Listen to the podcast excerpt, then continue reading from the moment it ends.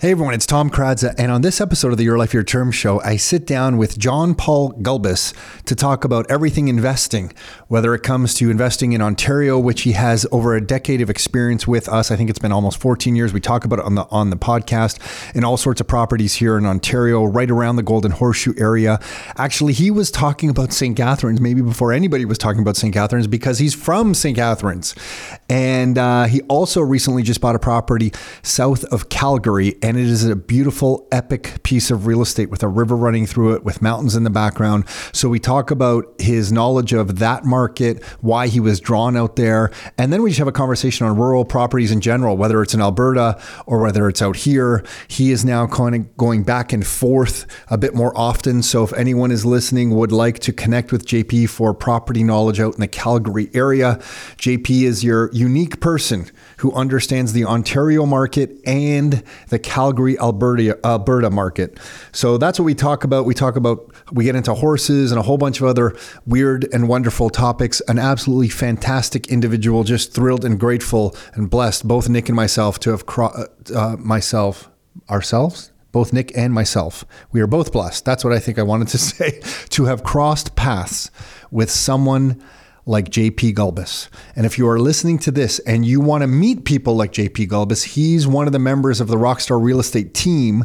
You can check out everything that we are doing here, whether it's the membership that we have, all the different components of the membership with the 12 page monthly newsletter that goes exclusively out to members that talks about macroeconomic things and local real estate things, or one of the over 20 classes that Rockstar Inner Circle members get access to, or the multiple large events that we're doing every, uh, every year. All of these weird and wonderful and wacky things that we put on here at Rockstar are available to you as a Rockstar Inner Circle member. You can check out the details of that by visiting rockstarinnercircle.com. So if you want to check out what it uh, what a Rockstar Inner Circle membership gets you, all the benefits of that membership are listed at rockstarinnercircle.com. That's enough for this intro. Let's get on with the show.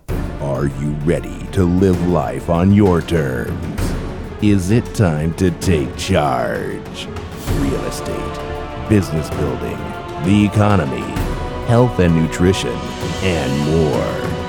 It's the Your Life, Your Term Show with Tom and Nick Karadza.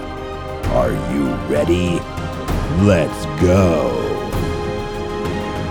We're recording with John Paul Gulbis, and I forgot John Paul Gulbis can sing. Dude, I, well, you should no, you wouldn't be the first person though. Zvonimir, a, a gentleman by the name of Zvon or Zvonimir, came on here and sang. So you wouldn't be. Don't think you're breaking new ground. This has been done before. No. It's not, what, what type of music did you? What what what did you sing? It was it was rock. Yeah, yeah.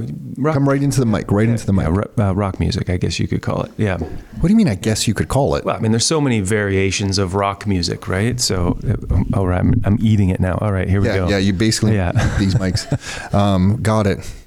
Hmm. Um, what, what, you know, we were just uh, talking about life and traffic and purpose, and uh, I had I had didn't know the acronym for MAID, medical assisted. What is it? Medical assistance in dying. medical assist, assistance in dying, and that's legal now in Canada, from what we think. Been for a while, apparently. I had I knew very little about it.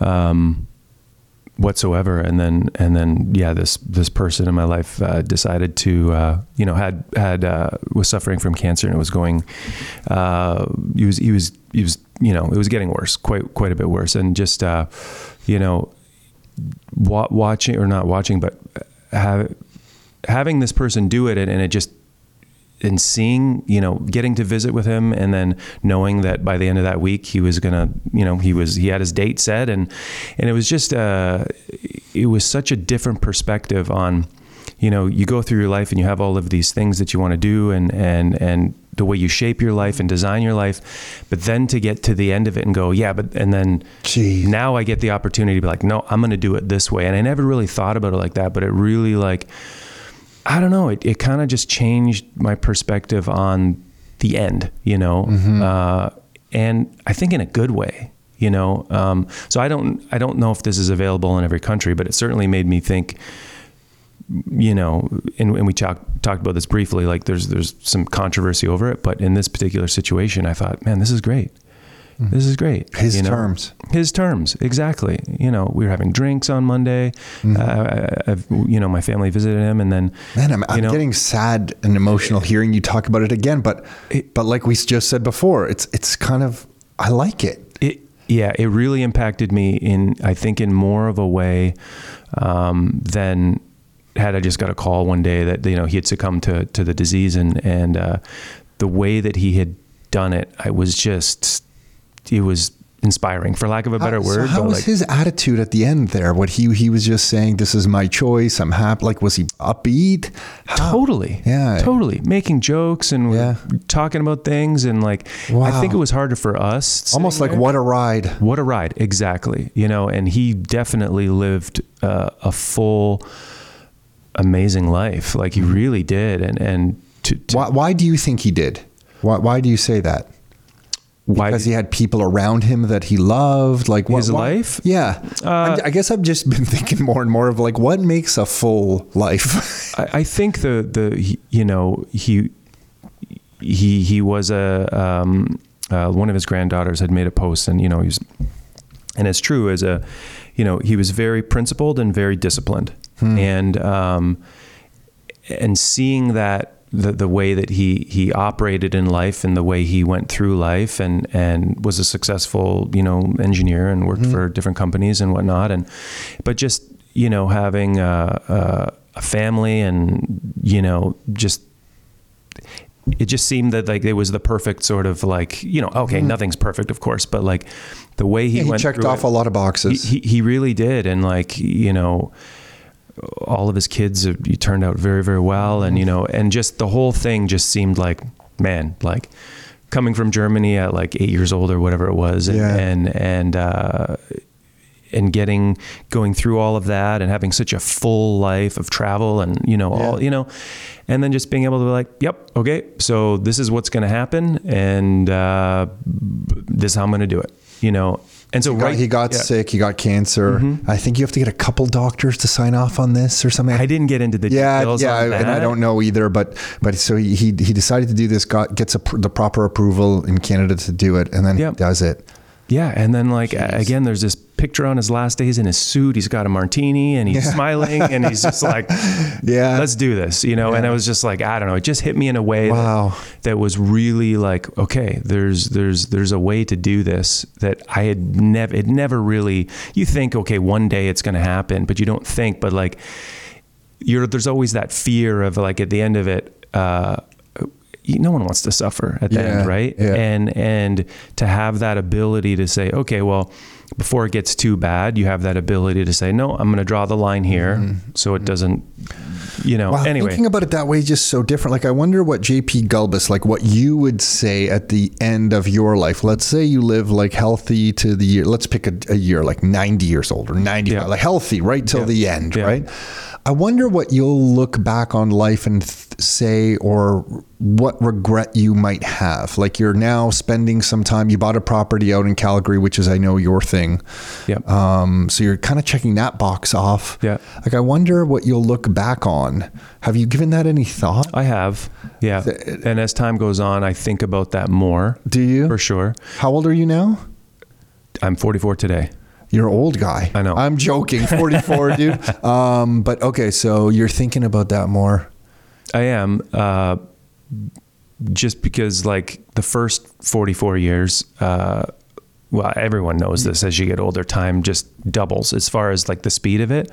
So you're thinking, okay, well, it took this long to get here, but I feel like it's going to take half as long to do the next, you know, the back nine. You know what I mean? Like, it's going to be way faster. It feels like the calendar. You know, in those cartoons when you see the calendar, the paper calendar just flipping Mm-hmm. over, like those sheets of paper are just flipping over. The, the the the one the one um, slide in the fast start class that shows the weeks of your life. Yeah, yeah. When I saw that for the first time, I thought I, I printed it off right away and I keep it on my desk because be like There's not that many weeks in your Uh-uh. life when you look at printed No. off and you, if you scratch them off as they go I know by. it's it's don't want to say terrifying, but it's certainly grounding. You know, yeah, It's slightly terrifying too, man.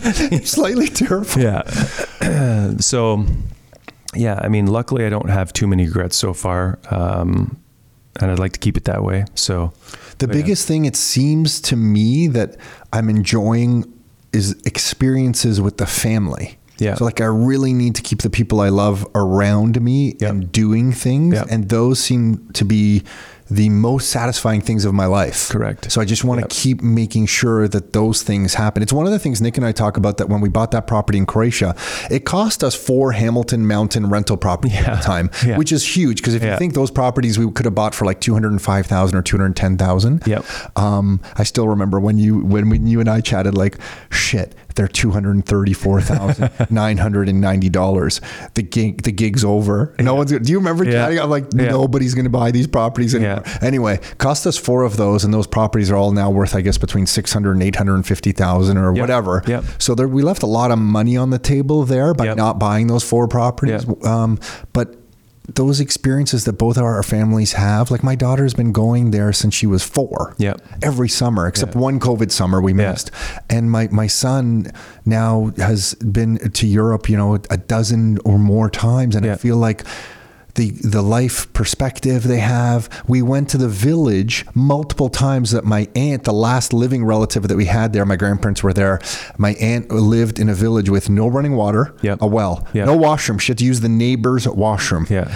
The, the the joke from some of my friends who visited there is that there's no the house has no uh, doesn't have four walls because it's built into the side of a rock. Okay. And it just the front of the house is like exposed to the elements, and you you walk into the center of the house, and then there, there's like doors to the kitchen or bedroom, but the center of the house is like exposed to the outside. Like to see this, JP, I wish I could take you to this. Sounds building. awesome. It's it is really awesome, and and animals used to live underneath this house, and the reason they did it was they provided heat.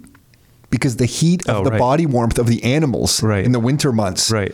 would be useful Oh, you mean like farm animals? farm animals Yeah, like cows Yeah. and horses Yeah. and chickens and stuff but they have them under the house and when i asked you know my family there about like why are some of the animals directly under the house why was the house built like this Yeah. it was because of the body heat of the animals helped heat the humans above them Yeah. is that not ridiculous It's true, I- and and uh, you know, with the horses, I mean, everyone probably knows that I'm involved in horses, but it's the same in in the stables. You know, where some stables are not heated, some are, but it's just when you have that much body mass when they're all indoors, the the, the radiant heat that comes off their they don't bodies. okay i didn't know this Yeah, I mean they're blanketed too. In in at least ours are in the winter, but still, there's a lot of heat that comes off of them. Yeah. yeah.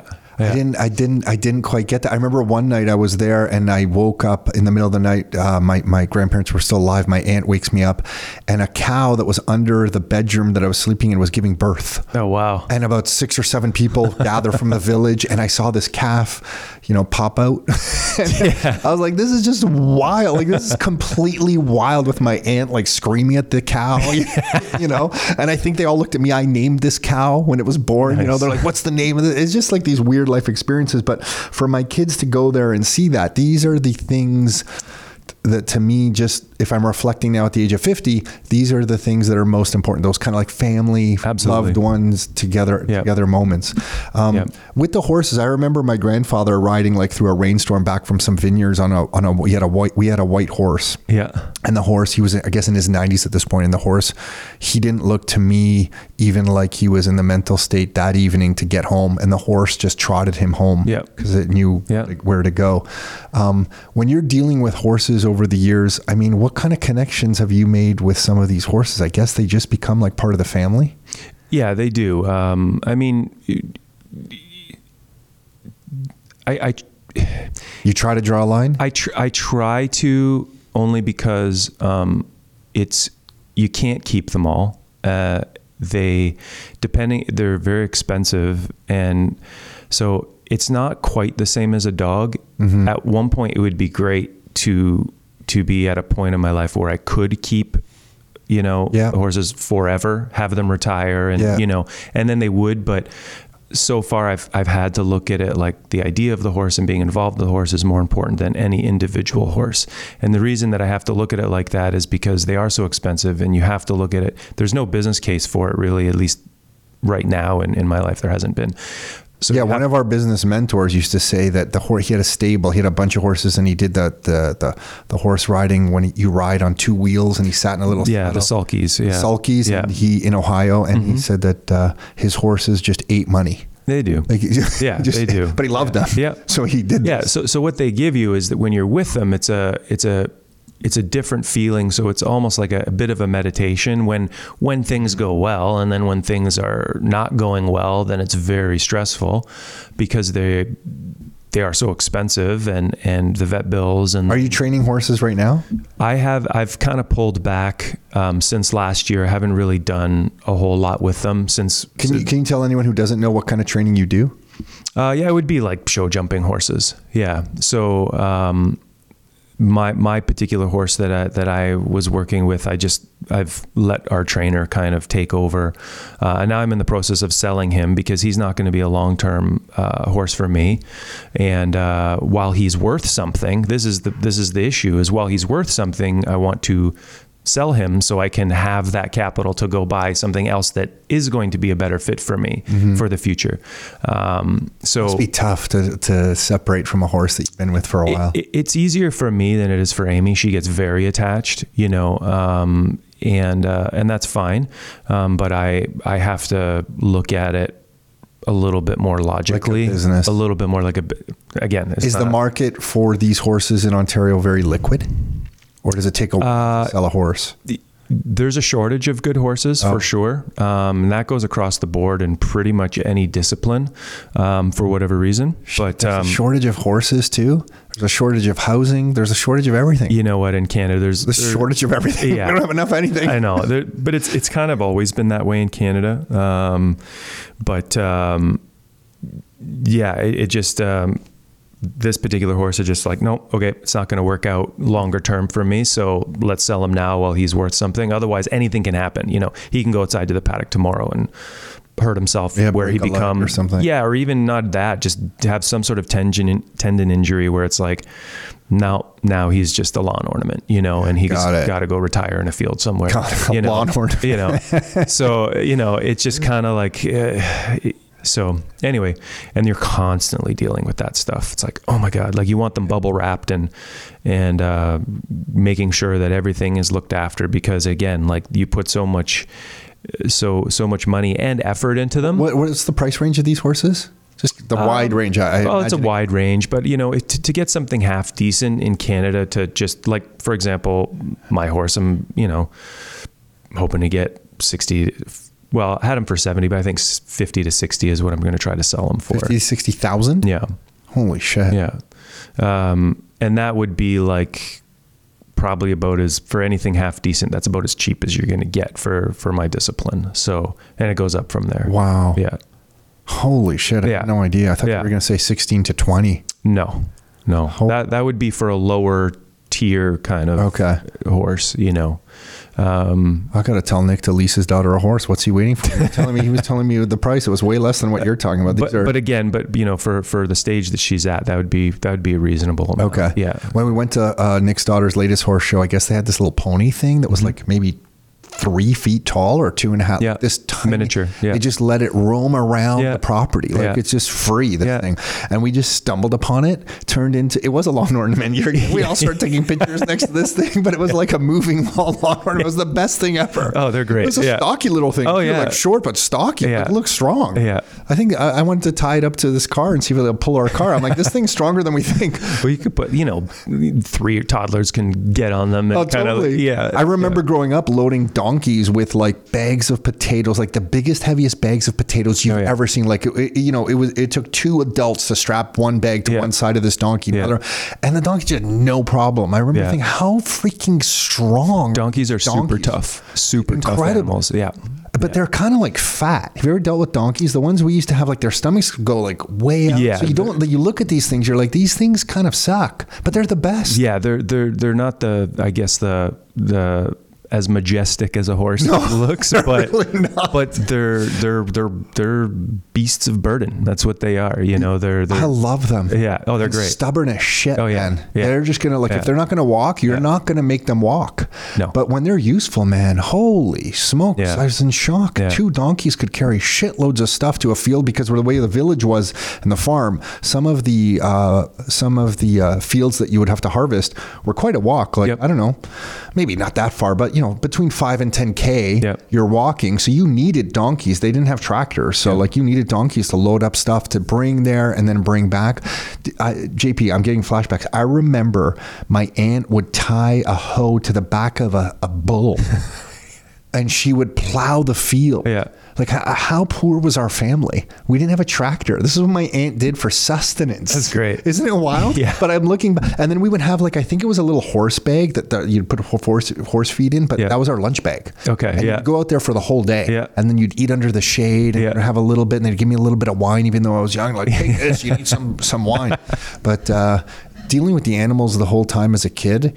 Um, was amazing. So just for you to be able to train horses and have that in your life, I think, uh, yeah, it's it, there is probably a meditative quality to being able to spend some time with horses. There is when when when you're just kind of grooming them and spending time with them. Um, that that part is really like you know just kind of scratching on them and snuggling with them and you know and, and just having those moments those are those are like the those moments where where um yeah it just So that you're not going to regret when you look back on your life. Always the time you spent with horses is going to be time well spent. Yeah, I mean, there's all there's always then there's the flip side to the cost, and then there's they're like, ugh, these things. But at the flip know, side, you at the end of your life, I know it's Yeah. weird context, but I don't think you're going to care about the cost.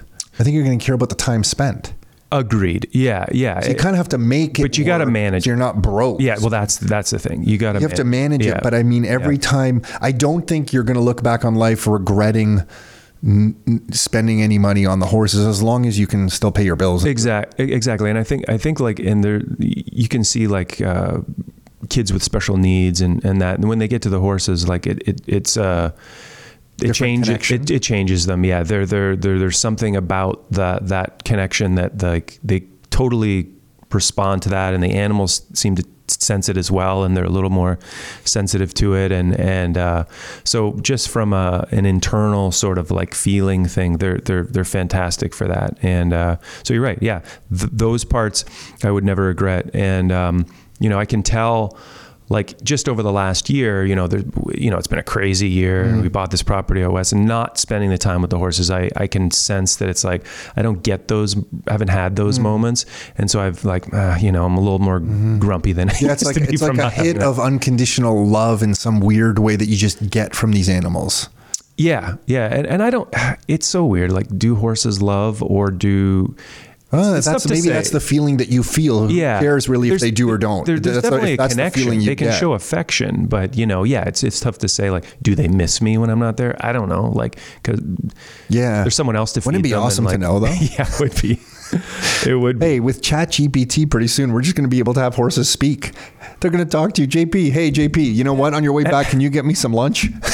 have, have, have you seen these videos of Arnold Schwarzenegger with his donkey? No. Oh my god. He loves donkeys too. Oh, he's got one in his house, and he's like eating his salad, and the donkey's coming No. over. Yeah, oh, yeah, and he's like, he's like, Come on. yeah, it's hilarious. but is the donkey house trained? Yeah, It is. yeah, Come on. yeah.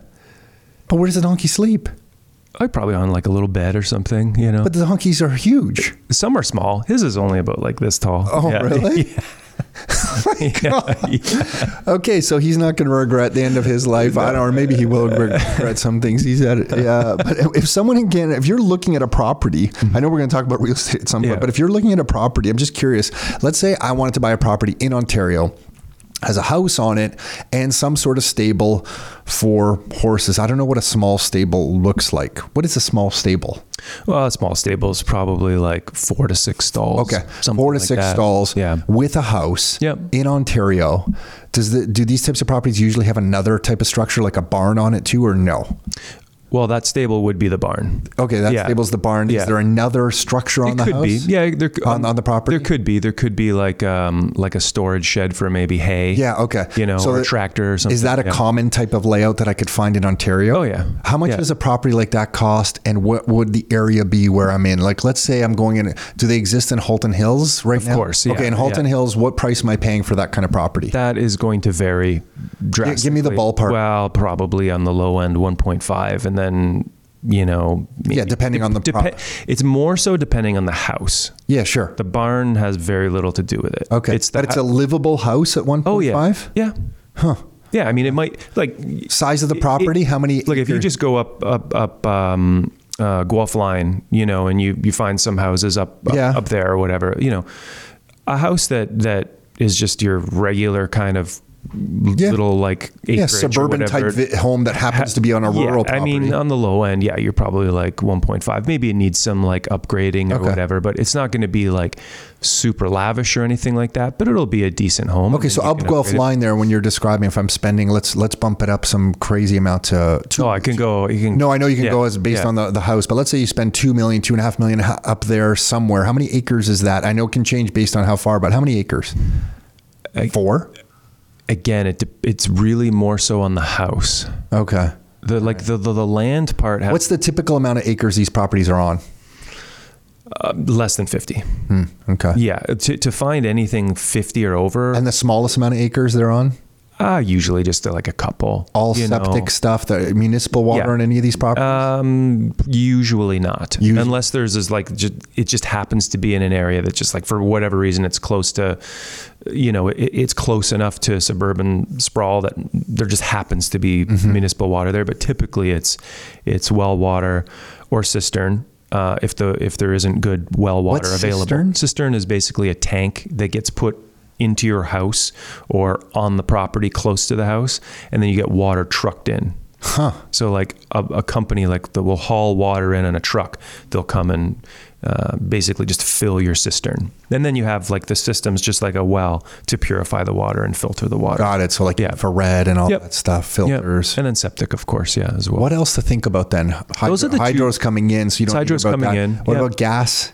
Uh, yeah, gas could be something. There's still a lot of uh, properties out there that where there's not gas on the road, and if there is, maybe it hasn't gone to the house, or maybe it's only at the top of the street, and the neighbors haven't all collectively decided that they're going to, you know, together Pay bring the gas line yeah. down the road. So it can still be propane uh, or house, oil, back of the house, or oil, or oil is still Okay. fairly common. Yeah. Oh, oil's still fairly common Yeah. on these properties. Yeah. If you were buying a property, um, would you be okay with oil, or would you look for one that has gas coming right into the house?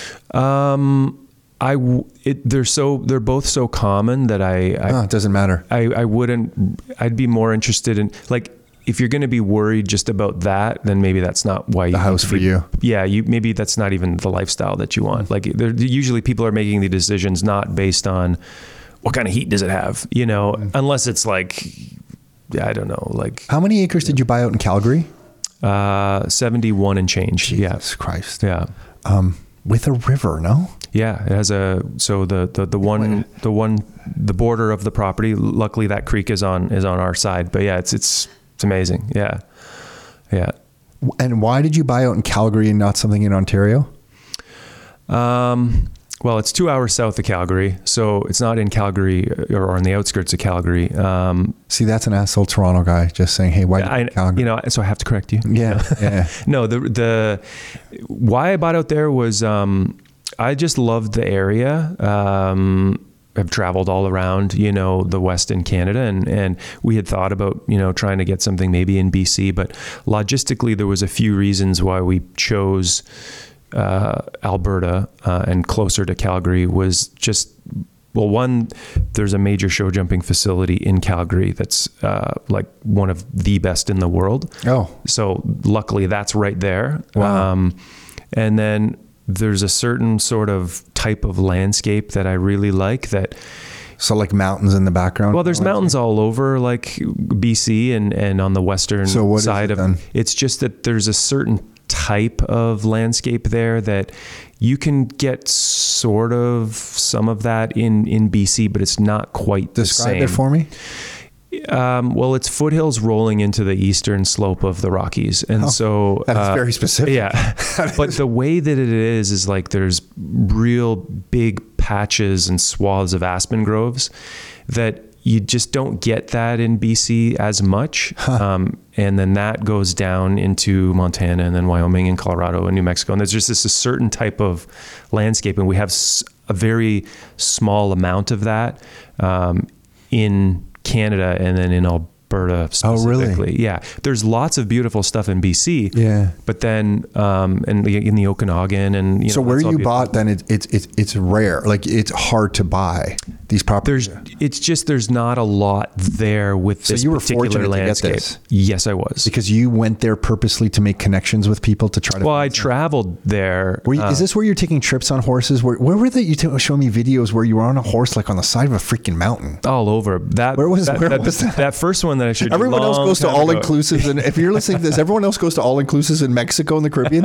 JP would send us videos like, "Hey guys, just you know, I'm on vacation or, or whatever," and you just see the side of a mountain with like a horse's leg slipping on some rock that looks like if the horse slips enough, the horse and JP are going down. Yeah, that that was in uh, British Columbia. That particular trip that I went Okay. on, and um, Was that so? That was on trails for horses, though.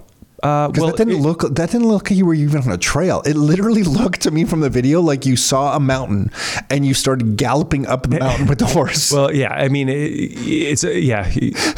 so it's these are wilderness areas that are open to hikers and, Okay. and whatever. But um, there's outfitters out there that can run businesses that take people out in the mountains and have these wilderness experiences. And so I just was just drawn. were you to that. above the tree line? Oh yeah, we were at the top. like, Yeah, it going like it. over like the top of And the the mountains. horse yeah. okay with this? These are these horses when they're not doing um, these sort of adventure type of excursions. Psycho trip. They're also used for hunting in in the fall it. months. So they they're just used yeah, because they're taking hunters up there, and hunters are going up to hunt, you know, mountain goats and sheep and and uh, elk and whatever, bear, whatever. So they're they're used to like slogging it out going up the and sometimes tumbling down a little bit and like it's it's it's a Have you ever fallen? Have I- Uh, like on one of those, not on no, a no, no, no, Okay. no, Okay. no, no. Because you're not you're not usually like racing up the mountain. You're like plodding up, and you know it's it's steep and it's hard on the horses too, right? You have to you have to take breaks. The best is the bushwhacking though, when you're like, ah, let's take a shortcut, and you just go literally go up the side of a mountain through the trees, and it's just like ah, you're just hacking your way. And it's okay. The horses because they're getting scratched pretty good, I guess. But These okay. horses are they're tough. Yeah. Mm. Yeah. these are not the show animals that we have here that live in a stall. These are out And they're big animals, so I guess there's no threat of any other animals that you stumble upon. No, bear, bears are not Not um, interested in horses. the the bears are lazy animals typically, so they're not interested in getting hurt. Have you come across bears? Yeah, I've seen bears. Huh. Yeah, And then just they mind their own business, you mind your own. yeah, business. typically, no yeah, big deal. Yeah, usually, yeah, And then have you come across any? What did you say? Mountain rams? No, what did yeah. There's there's um, like bighorn sheep, mountain goats. Mm-hmm, You know, I've seen it. Yeah. yeah, my experience with goats is if they want to, they can get aggressive. Yeah, actually, there was a story I just I just uh, heard about um, this rogue mountain goat. I don't know if it was in Montana or Colorado or someplace, but yeah, he had he had managed to corner a, a, a hiker Oh shit. and killed him, and then he No. stood on him for like four days, and just all proud, like, and other hikers were coming by and going, "Oh my god, there's this goat," and he's like protecting his and like they and they couldn't yeah. get to the human. yeah, eventually they got him, but like, yeah. Holy shit! yeah. Yeah. Four or days. something like that. Yeah, it was a while, but the time peep hikers had got out, called, and said, "Hey, there's a guy up there," and like, And the and the yeah. thing was standing on top of the human. yeah, he was like, "I got this guy." Yeah, which is it's Why this would got to I? be a, oh, that's just it's just a freak thing, A freak you know? thing. Yeah, yeah, probably just a real aggressive Billy that was just like, "No, this is my turf. Get out of here." Some you of them can yeah. get big too, man. Oh yeah, yeah. Holy shit! Yeah. Um, and then do you see any other kind of like cats, like any kind of cougar type thing? I've never seen a cougar. Uh, no, that's not true. I did see one last summer in Colorado. It, it it's it ran across the highway when I was there with a with a friend of mine. And that's the only time I've seen one in real life. They're very elusive and their range is absolutely enormous. So You don't go, uh, what about Yeah. wolves? Uh, herd wolves, never Yeah. seen them. Okay, that's like me when when uh, when I had some relatives that would go hunting. They would always it's it's almost like they talked in whispers about wolves, Mm-hmm. like they were like, going hunting for wild wild boar, I guess you would call it in Yeah. English. Uh, uh, Yep. Like wild boar with the big, Yep. you know, the Yep. big teeth and stuff like that. And these, uh, a herd of wild boar is not to be messed with. No. because they can run. There, there would be stone walls on different properties. They would run through Yes. the stone wall. Like Yeah. they would start going over it, but then they would just demolish the stone wall. This thing, Yeah. this stone walls would be maybe three, four feet thick stone walls. These aren't like one stone. Yeah. Just no, just demolished. If a herd of these things goes over it, so not to be messed with. But uh, but then when they were hunting, every once in a while they would hear, you know, they would hear wolves. But they the the, the stories they would always tell me were there was such respect for the wolves first of all, Yeah. and that the wolves would only reveal themselves to the hunter if the wolf wanted to be seen. Like they were Right. that smart, Right. That like you, if the, if you saw a wolf, it wanted you to see it. That's Yeah. how they spoke of it. I don't know Yeah. how true that is Yeah. as a hunter, but that's kind of like the way they spoke of wolves. Could be. So I've always just been fascinated with that animal. And most hunters that I talk to, they never come across wolves. No. But they see No. their tracks and you know, they kind of look like they're big animals and stuff like that. I mean, coyote. There's some coyotes here in Oakville. Oh, they're everywhere. Everywhere. Yeah. Um, but it's it's interesting because just the, the size difference from a fox to a coyote can be pretty big. Mm-hmm. It is. So if it's a coyote to a wolf again, if it's like that kind of leap, it's like, Yeah. holy shit. They're big. Yeah. Yeah. Um, we uh, sorry, I'm taking us all this discussion. I don't know No, if there's that's some things you No, no, I talk just- about, I did- but uh, yeah. but um, uh, to circle back again to properties in Ontario Mm-hmm. on rural rural properties right now in Ontario. Do you? We went through the whole pandemic, and I'm sure that kind of picked up some some activity on some rural there was there was a ton of people that were basically it was like an exodus to get to the That's what I feel because up in. Collingwood, Yeah. I just Yeah. run into people in the farmers markets and stuff. They're Yeah. like, "Oh yeah, we used to live in. Toronto, and now we live like." You know, in the middle of nowhere. They're Yeah. not in Collingwood. They're Yeah. like out just on their own property. So those those those property values, interestingly enough, they did not really. They weren't. They kind of went sideways. They weren't really affected much as far as the price. Hmm. So maybe the market was just more liquid. People could get out if they wanted to get out. I, I think there's so much. There is so much money in this country, and there's so much demand for that type of property, and that type of property, because there's so much demand, there's not a lot of it. So, so then wouldn't you have thought prices go up? Well, yeah, they had been going. Oh, okay. Yeah, yeah. it, But I'm just it. saying, like during, you know, as the, as the prices kind of softened, you know, in in. Oh, in the last year. Yeah, that's oh, what I mean. Sorry, yeah, sorry. yeah. They haven't come They- down. no, they haven't really come down. Huh. Yeah, they've kind of gone sideways, and now everything seems to be kind of ticking upwards as well. Um, so, but uh, I wonder if this is a sustainable thing because we've just been talking about filling rental properties, and it seems like some of the Toronto rentals are now filling again faster Right. than some of the ones that we have on you know suburban areas, Niagara, Barrie stuff Mm-hmm. Yeah. are taking a little bit longer. I'm you know it's all kind of relative. It's not like it's saying super long, but a little bit longer Mm-hmm. than some Toronto. It's kind of like these waves of population seem to kind of. I wonder if this is just going to be a trend over the next ten years where we see people from the city leaving sometimes, flowing back in, kind of back and forth. Somebody I know who supplies. Who works in the toilet paper industry Yeah. here in Canada? Yeah. They were telling me that their property managers that handle a lot of downtown Toronto, they're only between 35 and 40% usage of toilet paper.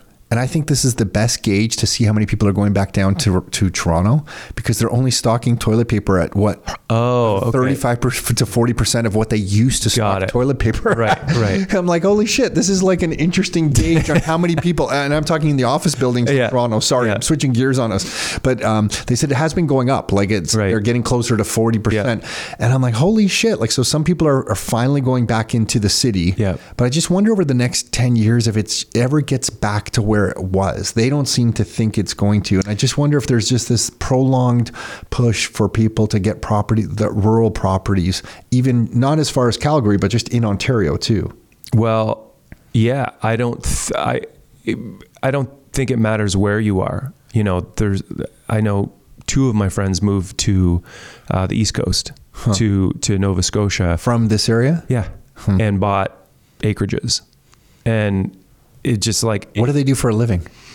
well, one guy he just quit his job and and just said That's forget it. it. he had he had fun he had resources and Yeah, he just yeah. said nah screw it I'm we're, out. we're going to go for this adventure while the kids are young and you know and uh, his wife got a job pretty much immediately and he decided that he's like nah I'm just gonna figure it out, and now he's he's uh, getting into the construction business, building homes and, and stuff like that. So I was hoping you were going to say he was a Zamboni driver.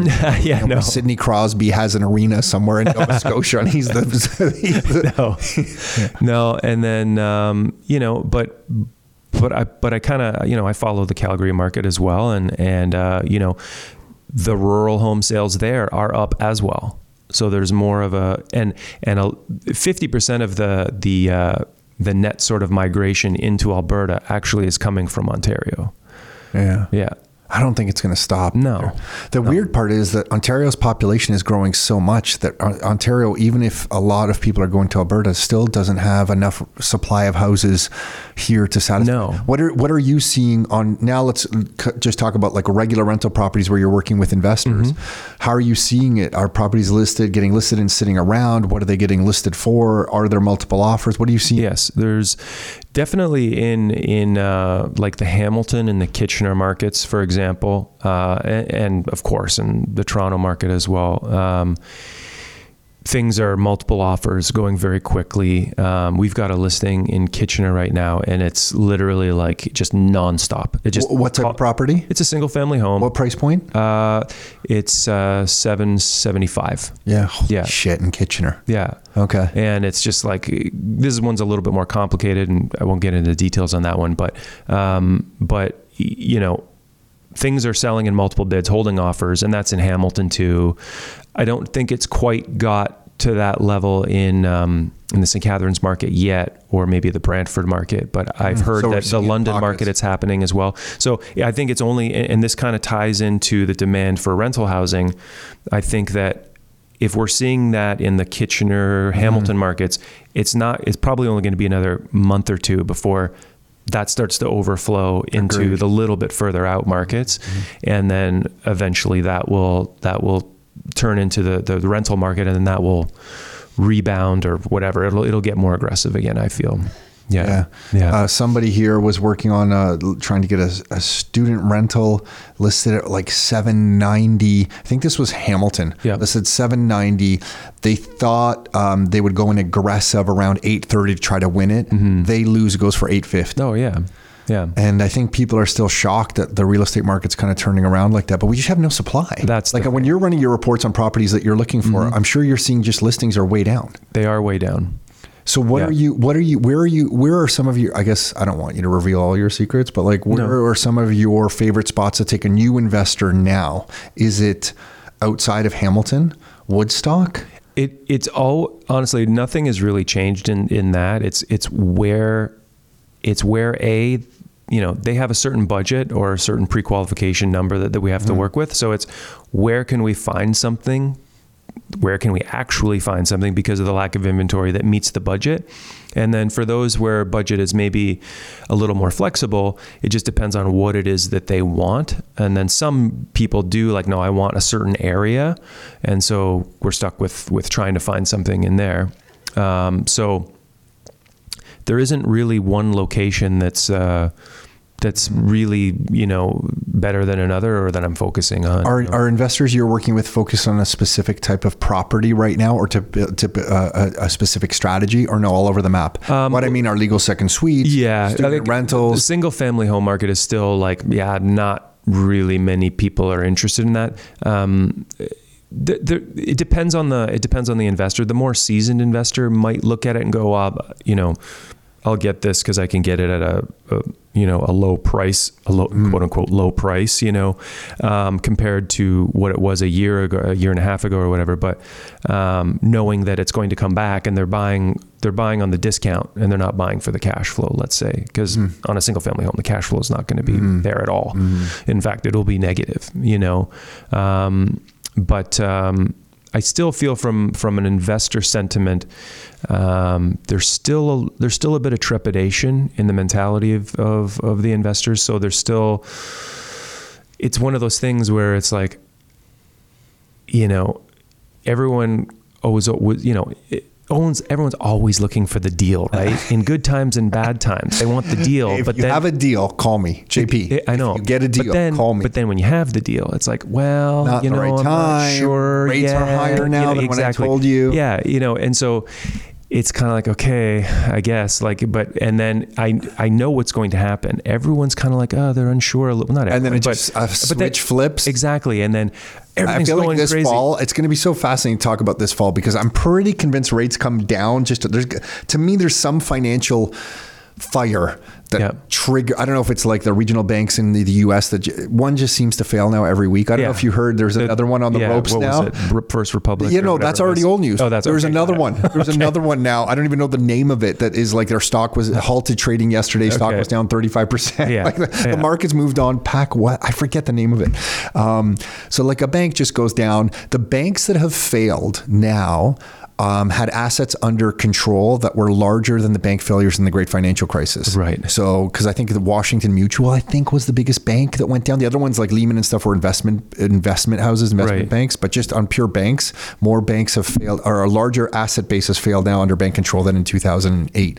Um, but that just seems like it's going to happen every week. And I'm wondering if we just get this like weird financial event where the, the central bankers in September come to us and they're like, you know what? We said rates long, we're mm-hmm. going to be higher for longer. Like that's the, you know, Yeah. they're going to hire for longer, but in order to protect you and for your own financial safety, Yeah. we're going to have to drop rates pretty aggressively Yeah. now. And if that happens, can you imagine the switch on properties from people just that were kind of Th- th- this is the thing that that that I it's it's hard to it's hard to convey this, but there's something in people's minds that it like, maybe it's the herd mentality and no one wants to be Definitely go out on a limb, sure. you know. And if, Um, if, if properties are cash flowing negative, if it's just a straight, if you're not doing something like a student rental, uh, or, or I, I know nobody wants to talk about these anymore, but old rent to owns, when properties were negative, the rent to own got us that option fee Sure. front, which kind of circumvented negative cash flow because you got a bit of hit, of, Yeah.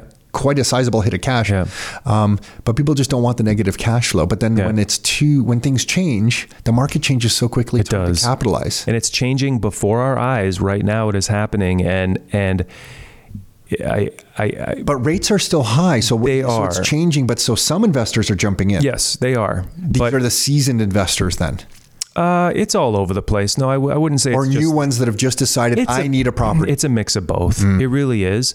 But it's interesting the the ones actually who I find are, are holding back are the ones that really have the capital, like they're they're the, Something the deeper lose. pockets. Yeah. I guess, but I think it's all. I think there's something in their head that they think that something else bad is going to happen, which is going to make prices get worse or or drop again, or which could happen. Sure. it, it, could definitely happen, but from what we're seeing, uh, I don't know. May, may, maybe maybe it does, but well, no, it I, could. Let's face it, it yeah. could. But the policy response. Listen, Yeah. that we both know people who have amortizations that are longer than their original amortization. Yes. Somebody was just showing Yeah. me uh, the other day a screenshot of a 68 year amortization. Yeah. Um, I think someone else was seeing something of 93 years. Yeah. Like when your amortization, and the reason for that, if you're listening, is because interest rates went up and the banks, instead of changing payments, they're like, just keep their, your same payment. We'll just like change the length, Yeah. length of the amortization. And when your mortgage comes up for renewal, we'll just deal with all this then. Sure. And my thing is that they're not going to deal with it then because Right. if there's a whole percentage of Canadians that have all these long amortizations, Yeah. OSFI or someone's going to come out and say, you know what, JP? There's you're an exception. We're going to let you have your 68 year amortization, or maybe it won't be that, but it'll Yeah. be 40 years Yeah. or 50 years. But I don't think they're going to true people back up to 25 because if there is a significant percentage of people who do have amortizations that have stretched out like that, the banks don't want huge defaults on No. mortgages. This is all wrong to say, by the way. Yeah. Everything I'm saying here is wrong. Yeah. We should there should be defaults. Banks should fail. Yeah. It should true up. We don't live in real capitalism. Yeah. This is not a capitalism that we live in. Yeah. This is some weird quasi social capitalism, socialism for the big banks kind of Yeah. situation where we're just going to always save the banks. Yeah. And if you conclude that we're always going to save the banks, then you know that if property prices come down in any meaningful way, the banks are going to hurt in this country Yeah. because people won't make won't make payments, they'll walk away from homes because the situation where property prices come down is a bad economy. And the banks don't want all these properties back. So the government's going to try to solve this problem, whatever it is, by flushing in longer something, longer Yep. amortizations, Yep. lower interest rates, checks in the mail to help people make payments. What uh, uh, no payments for six months on your mortgage, whatever it is. Yeah. to me, they're just not going to let it fail. They probably should. They should let the market Yeah. true up and come down in price. They're not going to because the banks are at risk. Yeah. And if you know that, then getting in now, and this just sounds like I'm, I know it sounds like I'm self serving because we do real estate stuff. No. I just mean, I guess I shouldn't say getting in now. I just mean there's no bad time to put good assets in your life Right. when the economy is the way it is. Yeah. Yeah. And, and I have investors that are buying cash. Come on. Yeah. They're like, nah, these interest rates are just, So I'll the- wait till so they'll the- come down and then they'll refinance Oh, once shit. the rates come down. Cause they're like, yeah, I don't like these rates. But that's the thing. They're, they're, yeah, that's a different mentality than others, but, and obviously have the means to do it. But yeah, I mean, I just, I just see what's going to happen come the fall when things, you know, Like when, when there's some something in the mainstream media that's like, oh, the rates are coming down, then everyone's going to be calling, well, let's go, and it's be like, well, now you're fighting Everyone. a gazillion people, and that deal is gone. The deal is gone. And this you know? is why, unfor- this is what drives me nuts that unfortunately we all have to be macroeconomic experts. I know. it's like know. you should focus on your horses. I think actually I still would look at interest rates no matter what. But you know, whatever are you, we shouldn't all be forced Yeah. to become macroeconomic experts in some Yeah. or not experts, but armchair analysts, Yeah. let's call it that, to understand where the economy is going. But that's the state of where things are. Yeah. We're, all, we're all trying to guess where's the stock market going to go? Where Yeah. are real estate prices going to go? What's going to happen with interest rates? Yeah. You got this guy Tiff that comes up with a smug smirk smile when he talks about rates. Yeah. It's like, dude, you're smashing people's lives Yeah. here. Why are you kind of? I don't know if you've seen him speak. He sometimes he kind of has a little bit of a smile on his face. I'm like, yeah. dude, what are you smirking about here? He's this is a. Yeah. He's a, the whole thing's just a horror show. We have one guy getting up in Canada saying, here's gonna the, the cost of money, and this is going to affect the stock market. And it's going to affect your monthly payments. It's going to Yeah. affect everything. And he seems to be really enjoying it a little bit too much. Yeah. But uh, anyway, I, I we're getting off track. but uh, I think that's going to happen as well in the in the fall. So it'll be it, neither of us have the crystal ball. No. it's going to be interesting to Yeah. see. Um, I didn't think that we would be back to multiple offers in some pockets quite as quickly. So let me ask you something. Do you Mm-hmm. think this is going to carry through into the summer, or is the summer going to be because the summer's usually quieter? I know some summers aren't. The pandemic one, Yeah. that kind of stuff. Do you think it cools off a bit in the summer, like usual? Because we usually cool down in the summer. Uh, if we do, it'll be so slight. I I honestly don't think so. I think Why? Why? Why? Because we haven't had a quote unquote normal, uh, you know, year in a number of years now.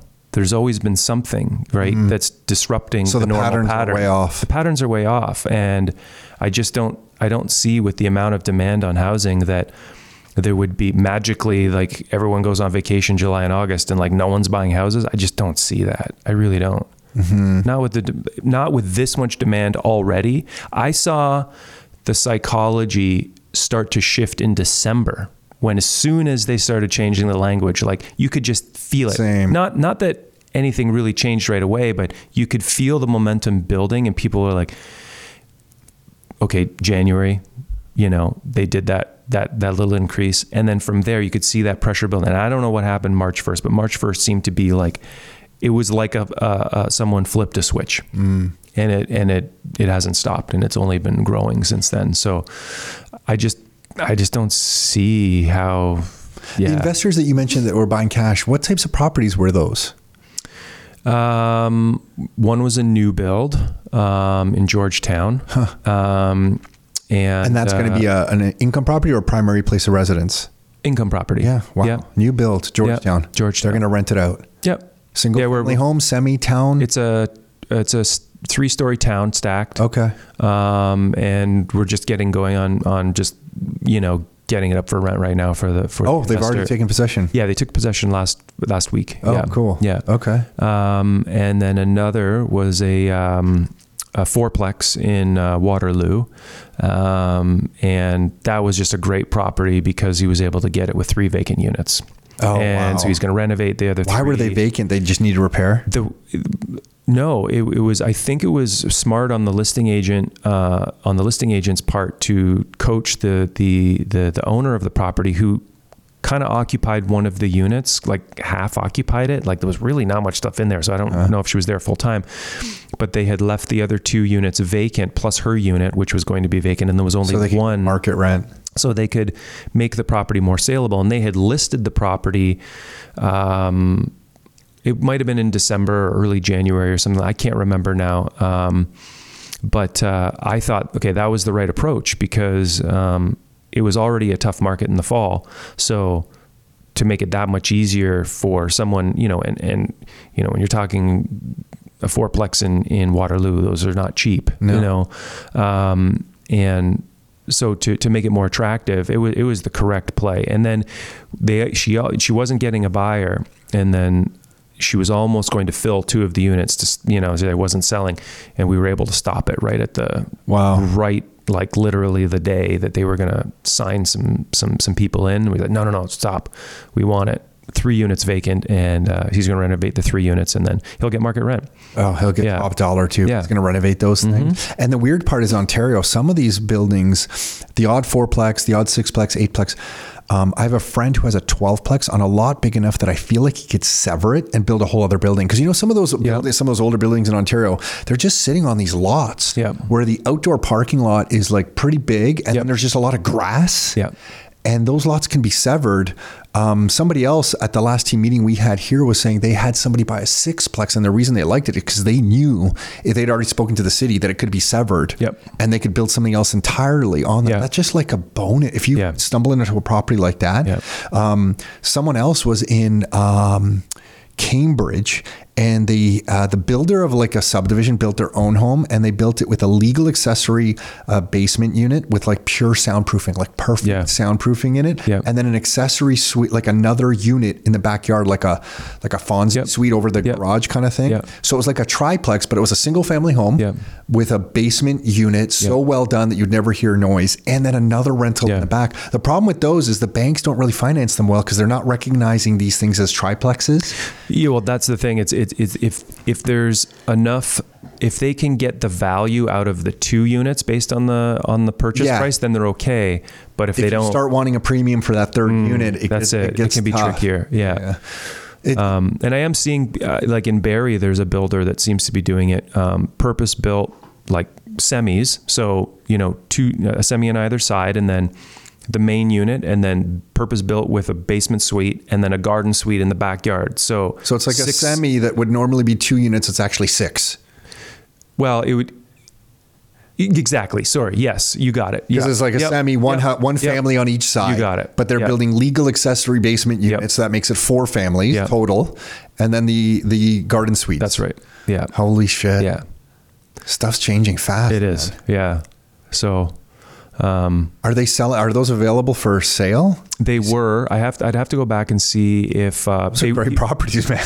They are, and and at, at first he had listed them all together, so the whole thing was being sold together, um, and then he ended up splitting them uh, into two separate listings, and I, I don't know um, if they if they've sold or not, but um, most likely they. One of the young Rockstar members here, um, who is an engineer, was just going around looking for lots that he could buy Yeah. to sever. Yeah. He was finding a sweet spot in corner suites Yeah. where he was just buying, uh, sorry, corner, like a corner lot because it was happened to be big, buying the house, legally severing it, selling off. Once he'd severed it and got it zoned properly, he would sell it off to a builder that, and he would recoup a huge amount of money that he spent to buy the whole thing. Yep. And then he would use that money to like renovate the property because it was an older property. Yep. And he'd have this gem of a property for next to nothing. Yeah.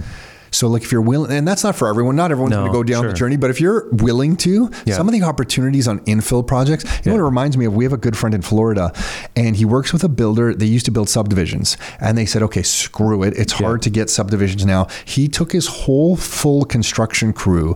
They have four models of the home. A single family. We should bring him on. Probably be a g- a good one uh, for, for Florida. A single family home duplex, triplex, and a quad. Yeah. And they have these four houses. And they just put his sales team goes and scouts properties all through Florida, Yeah. like ja- from Jacksonville to Fort Lauderdale to Naples, Fort Myers, Sarasota. And when they find lots, they put one of these four designs on it, and he sends his crews all around. Sometimes on two or three streets, they might be doing six properties. Yeah. Because I don't know if you know if you, how much you've been down in Florida, but there'll be some subdivisions, and it's just like there's vacant lots. Like it's just like that. Those like Yeah. swamp trees Yeah, and stuff on them, and they Yeah. just they just buy them, Yeah. Clear down the trees, Yeah. and uh, it sounds so bad when I just say, ah, just, Just clear mow it all the down." trees, clear down the trees, and they're building these things on them, cookie cutter, Yeah. and they go and sell them to investors all over the U.S. and Yeah. they're just killing it. Yeah. And so he's not doing subdivision homes anymore. Instead, Yeah. he just treats all of Florida as kind of like his market and does this thing. The more I'm talking about, it, we really should bring him and just have him Yeah. to, to all of us.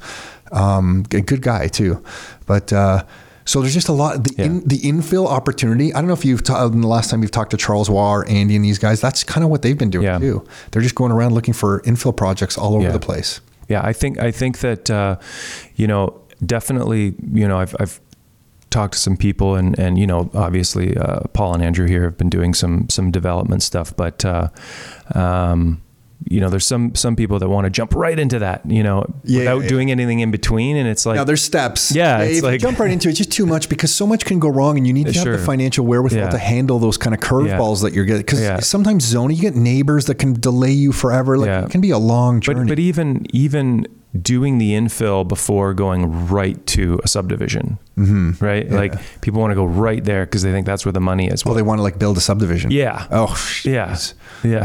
It's like, Yeah. oh, hold on. yeah, yeah, yeah, yeah. but so uh, yeah, but um, yeah. Anyway, uh, uh, oh shoot, uh, there was something I was going to say. Anyway, um, So when you uh, me, yeah. when you uh, I, I just want to ask you some stuff about life as we kind of Mm-hmm. bring this all together here.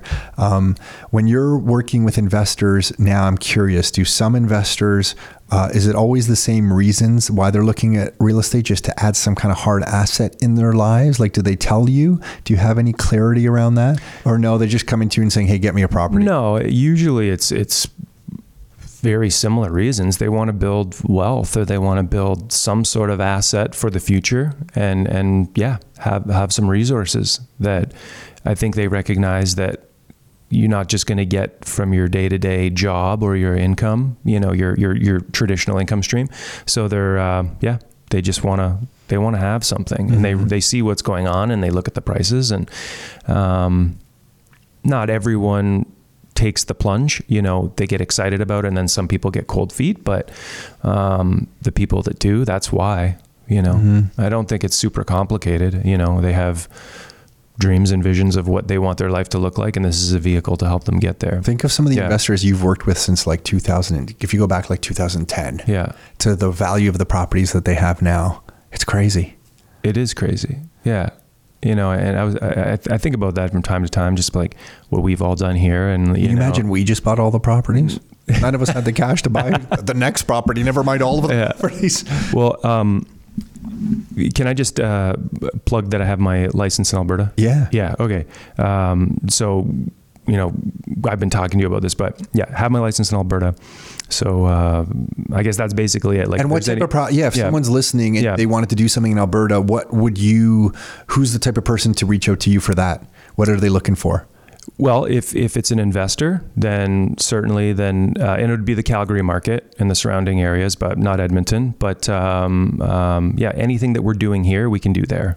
You know, um, So any investor looking, you now are licensed in Alberta and you can help them out in Cal- the Calgary market specifically. Calgary market specifically, you know, Edmonton is another market that people look at, but A bit far away. It's just for totally me different market. logistics. It's just not. It's Yeah, yeah. not. It's not. It's just yeah. Not that anything's wrong with it, just you're no, not there. No, I'm not there. But in the Calgary market and the surrounding uh, the surrounding areas, then then it's it's it's open. Mm-hmm. Yeah, and uh, I see the demand there for rental housing, just like it is here, um, and the price points. I think there's opportunity there for things like secondary suite conversions. You know, you just go online and you try to find. You try to find some multi units in Calgary. It is brutally hard, brutally hard.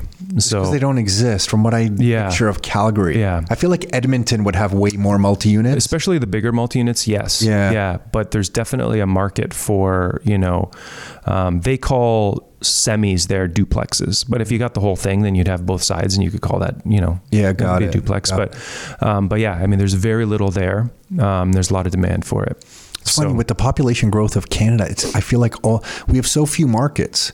Like if you look at the U.S. and you're in the U.S., you can move to uh, like a, a dozen different cities. Yeah. Here, the population's exploding. If you're choosing to leave Toronto, you're either well, you just said you have friends going out east, so people are going everywhere. It just there's less choices overall. So I just feel like Calgary is going to be one of the areas that just continues to explode because it's going to get feeder from Toronto and from Vancouver. Correct. Yeah, uh, the the Vancouver area was the second biggest at about 26 percent, I think, of their of their net migration, um, and, and Ontario was 50, and then the rest was just from wherever everywhere else. got it. Yeah.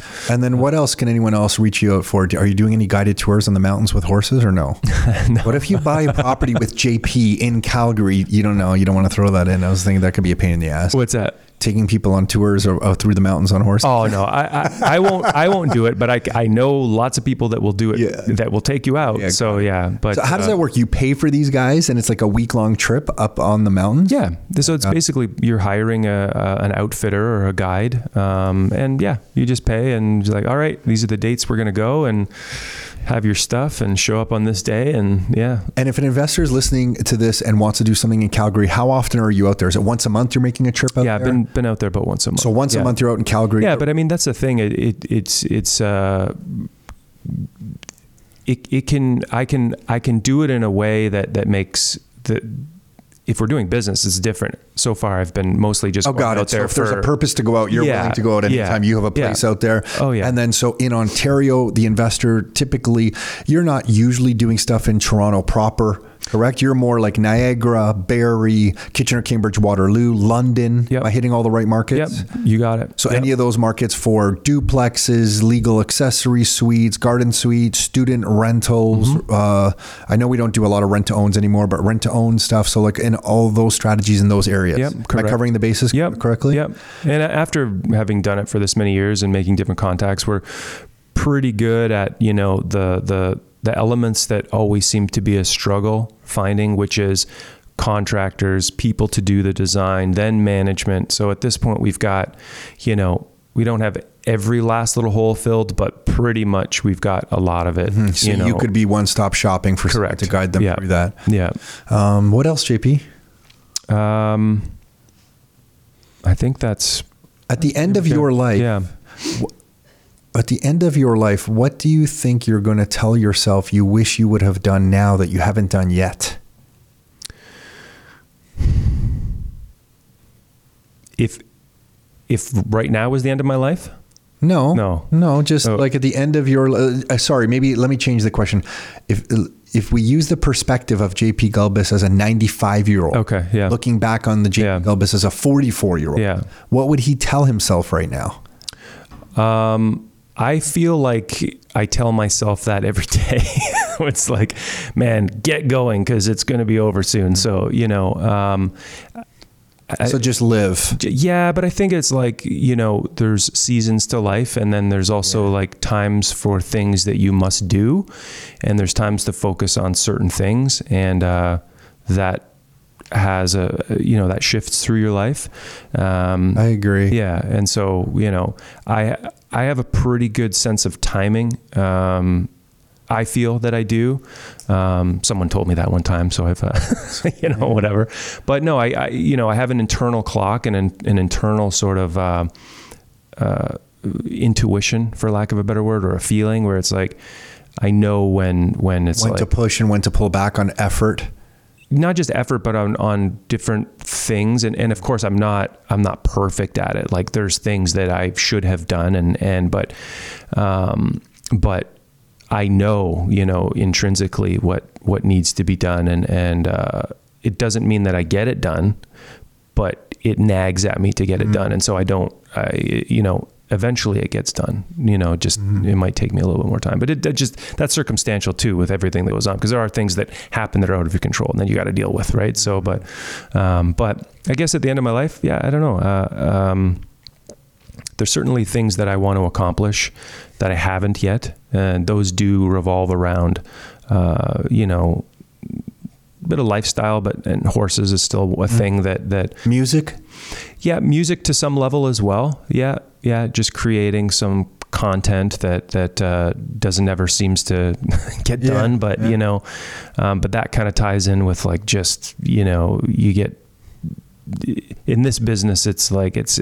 I find it's it's hard to be super structured. That's something that I've come to realize Holy that it's shit. it's extremely difficult. And especially this is kind of a, a segue back to what we first started talking with. Is you know um, this person in my life who is very disciplined and very um, principled. The principled part, I'm good with. What do you mean principled when you say that? Um, He lived by a certain set of rules, and you, yeah, you do I, as well. I, I think I do. I think there's certain principles that that that uh, you know that that I think uh, I don't know that just resonate or that I won't bend on Mm-hmm. personally. I think there's people out there that that don't care about principles. It's like whatever. What's Mm-hmm. an it takes. example of one? Being honest, Mm. you know, something like that. Treating people well, you know. Um, I think those are things that everyone. Where does that can- come from? Being honest. Why? Why is that important? Like, is that something just from growing up? Uh, yeah, I, I guess so. Yeah.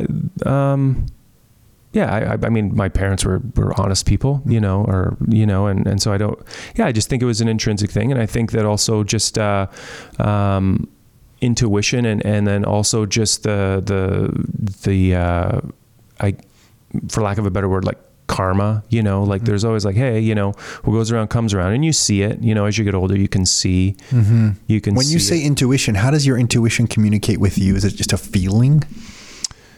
Yeah, it's a feeling. It's a internal dialogue. It's a. I think we all have it. I don't Mm-hmm. think that it, you know at some level we all have it. Maybe it's stronger in other people, but yeah, I've always. Um, Are you doing a morning routine at all now that you like? no, this is this is the discipline part that that okay. that I find difficult um, because of because of the nature of this job. I find that you're always being dragged in a million directions, Mm-hmm. and everything is so time sensitive. Emergency ASAP. I need, I need this ASAP. Everything is an emergency. If I get another message that says ASAP, Jesus. yeah, but like it, it would be great to to be able to you know um, to to have a lifestyle where you can be like I look at you and, and Nick and I and I think man they are very structured with their schedules. I it's very hard for me to be able to Mm-hmm. Yeah. do that now because Yeah. we removed Yeah. ourselves from doing the deals directly. Correct. So it just that just it's that's like a light switch. It is, and, and that's the thing that I'm that I realize that hey, if you want the discipline, you've got to grow what you're doing. Yeah. Mm-hmm. Otherwise, you just you're, It did come yeah. from years and years and years of just discipline, like you're saying, Yeah. like just fucking heads down. Yeah. Do this. this. I can do the heads down thing. It's Yeah, it's the, it's the folding everything else into your life other than just eating, sleeping, and working. Mm-hmm. That's the part that that the discipline of like the reading and the exercising and like the taking time with your family. Those things that I have not I have not mastered because I just feel like I'm constantly just still you know running Chasing. chasing. Yeah, I'm not complaining. Just no, no. yeah, I, I think yeah. we're nobody. It, it Yeah. doesn't sound like you are. Yeah. It's just kind of talking about life. It's, it's weird. Like it's we're all pretty grateful and we live good lives. we in, definitely in, do. in, in this country. I like to bitch and moan about Canada, but let's face it, relative to a lot of places, Yeah. uh, the weather though has been shit. I don't know. I can't let Canada off. Man, it was weather has- amazing out in Alberta. I got to tell you, it was 20 Really? degrees, Sun? Did you 23 see the degrees, sun? full sun. I don't even know what the sun looks like, man. Man. I just look. I, I heard it looks like a ball of fire. It was unbelievable. Was it? Yeah. I came back here and we're like, oh, gross. Yeah, like, Uh, well, for anyone uh, listening, I just want to just in case you don't know, JP has been working with investors, I guess, since. like, tomorrow will be 14 No, years. come on. Yeah. Holy shit! Yeah. That have been here 14 years. Yeah. Holy Yeah. shit! Yeah. Fourteen years. We all thought property prices capped out. I remember having a conversation with JP at like two hundred thirty-four thousand nine hundred ninety. For whatever reason, it was right around Yeah. that. Property prices were starting to go over, and I think we had a conversation where it was like, "Holy shit! I guess this is it. No one's ever going to buy an investment property ever again because they're now being listed for two forty. um, so uh, the number. Hey, the numbers just aren't. That's why when people come to us now and they say, "Hey, the numbers don't work," I'm like, "Well, I don't know.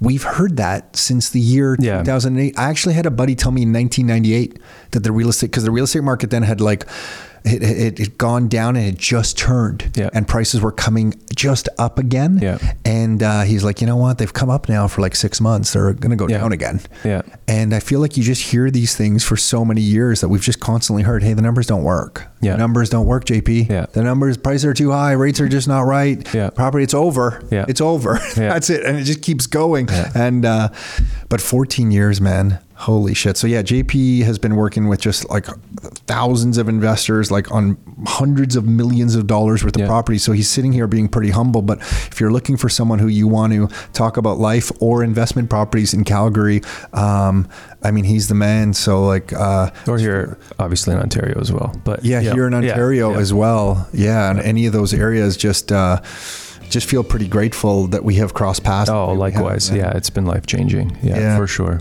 Yeah. Um, and then I guess the best way to reach out is just the Rockstar email. yeah, that's fine. So yep. J- JPG, JPG at rockstarbrokerage.com. you got it. Yep. Um, anything else? Any other ways that you want to hand out?